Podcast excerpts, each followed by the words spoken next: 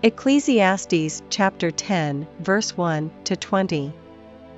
Dead flies, cause the ointment of the apothecary to send forth a stinking savour, so doth a little folly him that is in reputation for wisdom and honour. A wise man's heart is at his right hand, but a fool's heart at his left. Yea also, when he that is a fool walketh by the way, his wisdom faileth him, and he saith to every one that he is a fool.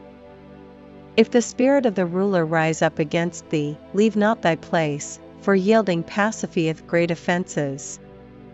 There is an evil which I have seen under the sun, as an error which proceedeth from the ruler. Folly is set in great dignity, and the rich sit in low place.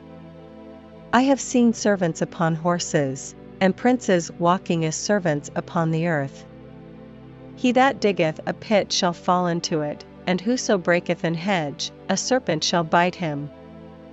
Whoso removeth stones shall be hurt therewith, and he that cleaveth wood shall be endangered thereby.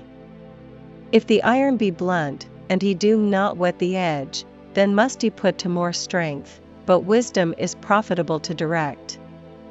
Surely the serpent will bite without enchantment, and a babbler is no better. The words of a wise man's mouth are gracious, but the lips of a fool will swallow up himself. The beginning of the words of his mouth is foolishness, and the end of his talk is mischievous madness. A fool also is full of words, a man cannot tell what shall be, and what shall be after him, who can tell him? The labor of the foolish wearieth every one of them, because he knoweth not how to go to the city. Woe to thee, O land, when thy king is a child, and thy princes eat in the morning!